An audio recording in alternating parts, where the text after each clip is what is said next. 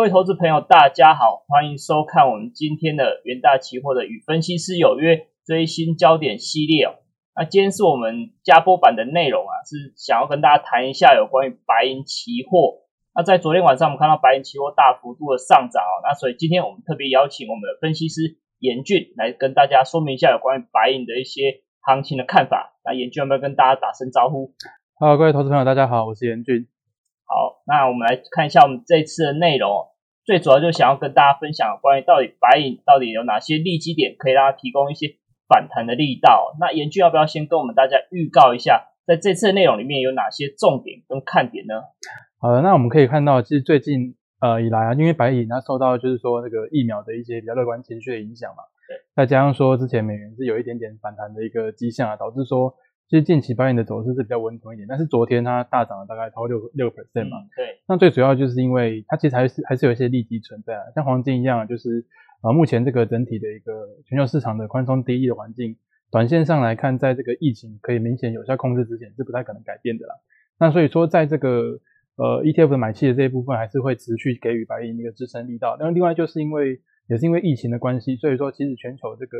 大型的那个开采国，就白银开采国，它的那个开采其实都有受到影响的。这个都是白银它目前的一些利基所在，也就是说，它其实在之后还是对反弹的一个想象空间还是值得期待的。对，所以整体从预告来听的话，我们还是可以值得期待白银的后续的一个展望。是。那我们从内容来看，我们直接切入到，其实从近今年以来，白银的走势其实很明显的呈现上涨，尤其都是三月份的一个低点。呈现大幅度的上涨，几乎翻倍的一个表现。那尤其是在第二季跟第三季的涨幅，以季涨季涨幅的角度来看的话，都有超过二十五 percent 哦。第二季来看有三十一 percent 的涨幅，那第三季也有来到二十六 percent 的一个涨幅。那即便是十月份看到美元指数的一个反弹的情况之下，那加上疫苗的一利多因素，让白银这个部分其实看起来它的一些避险情绪看起来有所消退，所以导致白银价格走势相对比较温吞哦。那不过，其实跟三月的低点相比，基本上白银期货的价格是呈现一个翻倍的一个表现的成长空间呐。那我们认为说，其实白银还是不乏一些利多跟基本面的因素。那加上美元弱势，未来还是弱势的看待的情况之下，我们认为说，其实白银后市还是会有持续性回升的一个空间哦。那所以这个部分，其实投资人还是可以采取一个低阶的角度来进行布局哦。是。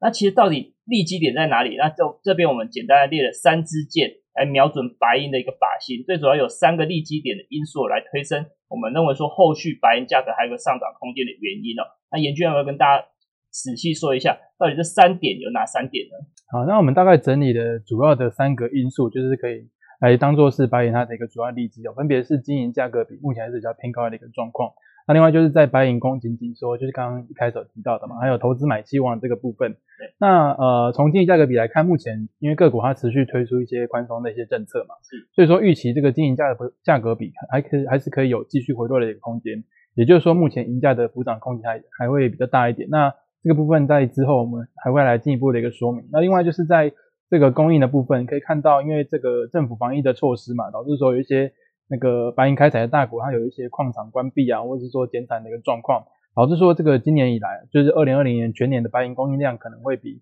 呃这个去年大幅的一个下滑，那大概是年减四点四 percent 的一个水准。那另外就是在避险的一个部分，虽然说近期因为这个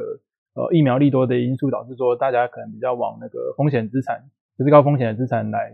呃投入那个资金了，但是因为呃，包含说疫情它的这个确诊人数还是持续在增加嘛，那另外就是在这个其实那个地缘政治风险也都是有陆续的发生，那包含说这个南北岸有一些紧张啊，或是说这个中国跟美国它的贸易冲突还是持续当中，那所以说整体上再加上说工这个中国它的工业的持续的一个复苏，所以说白银的投资需求还是会比去年大概年增大概十六 percent，那这个也会达到五年的一个新高，也就是说这三个主要利基会造成这个白银它一个后续反弹的一个空间。对，没错。然后其实整体看起来，虽然说今今年以来，银价是确实比三月低点还要有所反弹，接近翻倍嘛。啊，不过如果从金银比这个重要的一个比率来看的话，其实金银价看起来是比金价还有一些落后补涨想象空间所在。对，相对来说还是便宜一点的。对，其实白银相对来看还是比较便宜一点。那如果从基本面的供应来看的话，因为受到疫情影响，很多矿场其实进行封闭的情况之下，我们认为说，其实白银的供给面其实看起来是比较吃紧的哦。是。那所以后续来看的话，除了刚刚所提到三支箭嘛，嗯，而且还有所谓的低利环境。那其实这个点跟黄金相当相当类似哦，就最主要是反映到，其实，在低利的环境情情况之下，其实宽松的环货币政策导致像是美元的一个走弱，那反而像是贵金的部分，其实都是有向上的表现哦。那到底其实费德今年来是做了哪些动作呢？呃，我们可以看到说，费德其实在三月二十三号就开始宣布说，将无上限购买美国公债跟这个抵押贷款证券嘛，也就是说我们一般说的无限量 QE 嘛。那另外就是它在这个资产规模的部分，在二月底的时候还只有四点一一六兆美元，但是目前都是稳定保持在七兆美元之上。那德意志银行甚至认为说，这个如果美国联准会为了它救市的一个呃措施，它持续的印钞票的话，它的资产负债表可能在十年内哦上探达到二十兆美元。当然这个是比较夸张的一个。看法啦，不过它这个代表的含义就是说，这个美国它的这个债务风险的确是持续的在一个增加当中哦。那另外，呃，因为费达加码宽松嘛，也让这个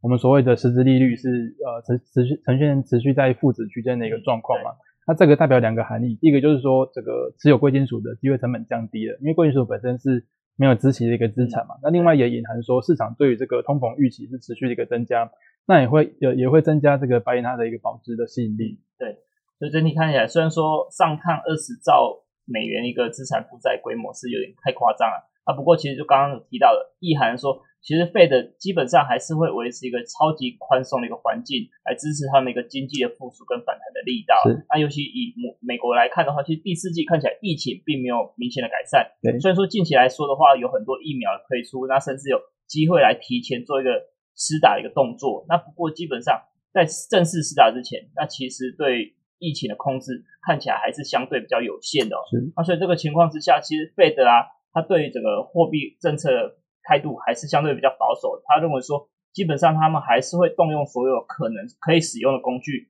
来刺激跟支持他们一个经济发展。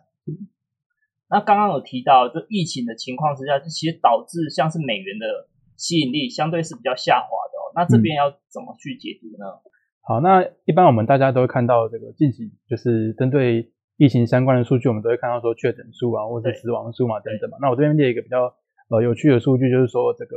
呃过去二十二月一号为止的过去七天，美国还是有四十四周的这个新冠肺炎确诊率高于世界卫生组织建议的经济重启率，也就是五 percent 这个部分啊。那所以说这个数据也代表说，目前这个美国的疫情确实还是处于一个比较严重，那甚至可能有第二波疫情的一个状况嘛。那所以在这个情况之下，呃，美元那可能也难以就是有抬头的一个机会啊。再加上说他们本身的一些宽松的一些政策啊，那所以说在发生像三月那时候这个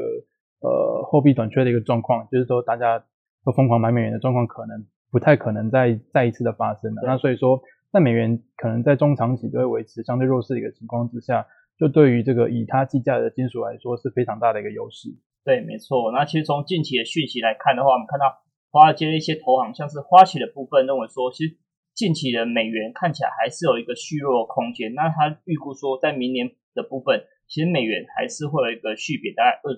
二十 percent。那这个部分是最悲观的一个投行了。那其实像是高盛也认为说，大概会有六 percent 的一个贬值空间。那其实这个部分都代表说，美元只要持续性的走弱，对贵金不管是黄金或是白银的部分，基本上都有机会来做一个推升的一个情况哦。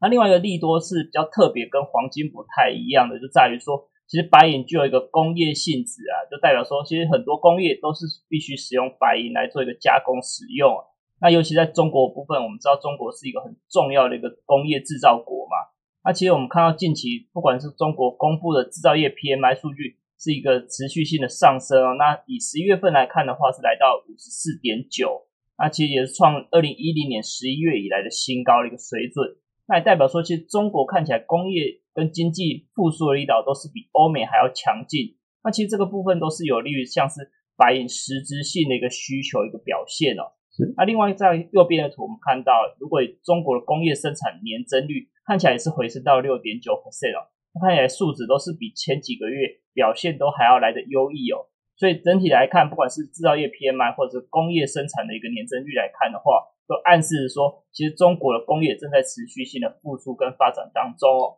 那其实看起来对于整个白银的实质需求都是我们可以正面的来做期待。对，那另外一部分在所谓太阳能，那其实比较特别在太阳能这部分一样会使用到白银。那尤其我们看到像是美国总统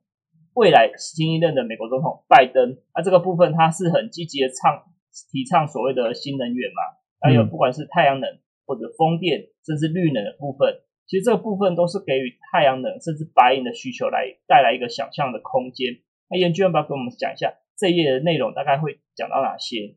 好，那我们可以看到白银它其实最特别在工业应用的一个部分，它跟这个白呃黄金最不大的最大的不同就是它还有一个工业性质嘛。那其中又以太阳能未来的一个发展是呃目前那个市场普遍是比较看好的一个部分。那除了刚刚虎先提到的这个美国总统拜登他的呃未来五年的一个安装太阳能板的计划之外，其实在中国它的这个十四五太阳能的发电计划也是有提出一个针对太太阳能发展的部分。哦，比如说它渴望令全球太阳能的那个呃发电板的安装量提高四十 percent 啊，高达四十 percent，也就是说在未来的一个状况，这个太阳能白银需求在白银总需求的一个占比部分会越来越重要。那这个也是符合目前全球这个呃环保的意识提高的一个趋势啊。所以说在这块可能就是未来呃这个白银的需求部分需要比较关注的部分，那也是目前哦可以说是一个议题性的发挥，在针对这个白银需求展望的一个利多部分的一个利基存在。对，那其实跟过往川普政府不太一样，他是提倡所谓的生，就是生石化能源嘛。那以拜登来看的话，新能源政策这个部分其实都是有利于太阳能的一个发展。那其实我们投资人也可以留意到近期的，像是国内的太阳能相关类股，其实看起来都有一个不错的一个涨势空间呐。是，代表说市场其实相当期待说拜登未来当选之后。而且对太阳能相关的应用都有机会来拉动所谓的白银的需实实质性的一个需求。是，那我们认为说，其实这个部分对于明年度的白银价格来看的话，都是一个正面利多的一个表现的一个空间存在哦。那所以整体来看，我们认为说，其实白银价格看起来还是反弹可期。虽然说前期看起来有点回落的表现，那不过昨天拉出一根比较明显的长红 K 棒之后。其实后续投资人还是可以朝着一个所谓的低阶的一个角度来做一个布局哦。那最主要就是我们刚刚所提到三支箭之外，还有一些比较特别的其他应用需求。那以工业来看的话，其实看起来渴望拨云见日啊。不管是中国的经济复苏，那甚至美国的经济重启，在明年度的部分都是一个可以期待一个表现哦。是。那另外在投资的部分看起来买气还是如日中天的一个存在，尤其在 ETF 相关部分。那另外，在供应供给的部分看起来都因为疫情的影响之下，有一些封锁的措施的存在哦。那看起来，不管从基本面或投资面来看的话，其实白银价格我们认为说还是会有一个回涨的空间。那研究员要不要再跟我们大家补充一下一些重点呢？好，那其实刚刚提到工业的部分嘛，除了刚刚我们呃提到的这个太阳能的一个部分，那其实目前的一个五 G 发展，然后全球都是在全面开始推动嘛。那五 G 这个发展部分也会应用到。呃，许多的白银，因为白银它本身是一个发电性非常良好的一个金属嘛，所以在这个五 G 是势必是未来的一个趋势嘛。那甚至之后的一个呃一个网络的，甚至说那个基地台的一个发展等等，都会应用到白银的部分。所以在工业这个需求部分，除了说中国它目前工业复苏是持续进行之外，那全球的这个呃工业的进一步的升级，也都会提升白银的一个需求。那另外在投资买基这个部分更不用说嘛，因为目前这个宽松低利的一个。环境目前短线看起来是不太会有太大的一个跟动了，所以说在这个避险买气或者说保保呃保值买气的部分，还是会提供白银的一个支撑。那另外在供应的部分，因为这个疫情的影响嘛，所以说在墨西哥啊、秘鲁等等产国，就是比较大的白银产国，它的目前都是受到封锁措施的影响。虽然说目前开始陆陆续续开始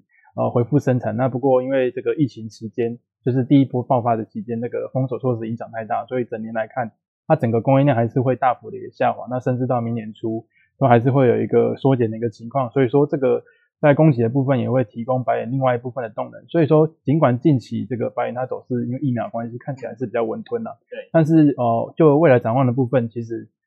就像我们刚刚提到这么多例子，它还是存在有一个呃可以明显反弹的一个乐观空间，对，所以整体听起来其实白银除了所谓的避险需求之外啊，所以其实。后续还是可以观察实体经济的一个复苏的情况之下，其实都是有助于整个白银期货的一个价格哦。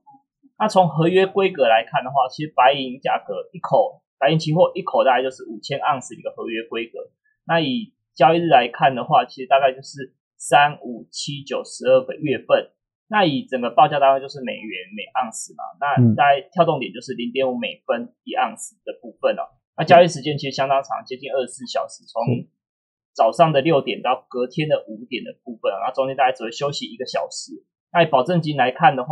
一口大概就是原始者保证金一万六千五百块美元，那维持保证金是一万五千块美元。这个部分是到昨天十二月一号的一个数据哦，那这个部分提供投资人做一个参考。